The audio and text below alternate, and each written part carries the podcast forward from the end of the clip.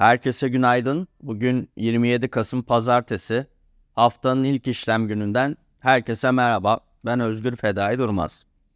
BIST 100 endeksi geçtiğimiz haftanın son işlem gününü alıcılı tamamlarken geçtiğimiz haftayı %1,36 oranında yükselişle 7960 seviyesinden kapattı. Geçen hafta en çok yükselen sektörler finansal kiralama, faktöring ve sigorta olurken en çok düşen sektörler metal eşya, makine ve maden sektörleri oldu.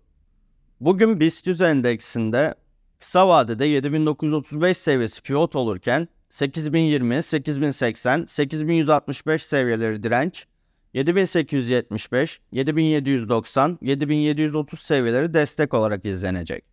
Dolar bazında 278,7, 280,8, 283,7 seviyeleri direnç, 273,6, 270,7, 268,6 seviyeleri destek olarak takip edilecek.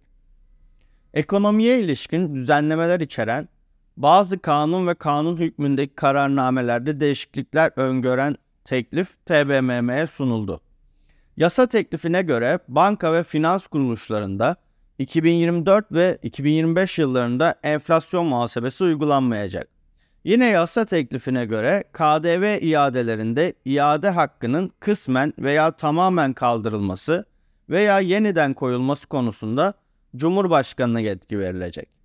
Bir diğer kanun teklifine göre KKM hesaplarından elde edilen gelirlere sağlanan kurumlar vergisi istisnası 30 Haziran 2024'e kadar uzatılacak.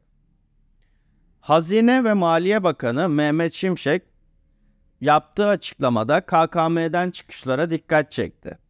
Para politikalarındaki normalleşme ile KKM'den çıkışların herhangi bir teşviğe gerek kalmadan tamamlanacağına inandığını belirten Şimşek, KKM'deki en büyük teşviğin vergi istisnası olduğunu ve bu konunun da önümüzdeki sene yeniden değerlendirileceğini ifade etti.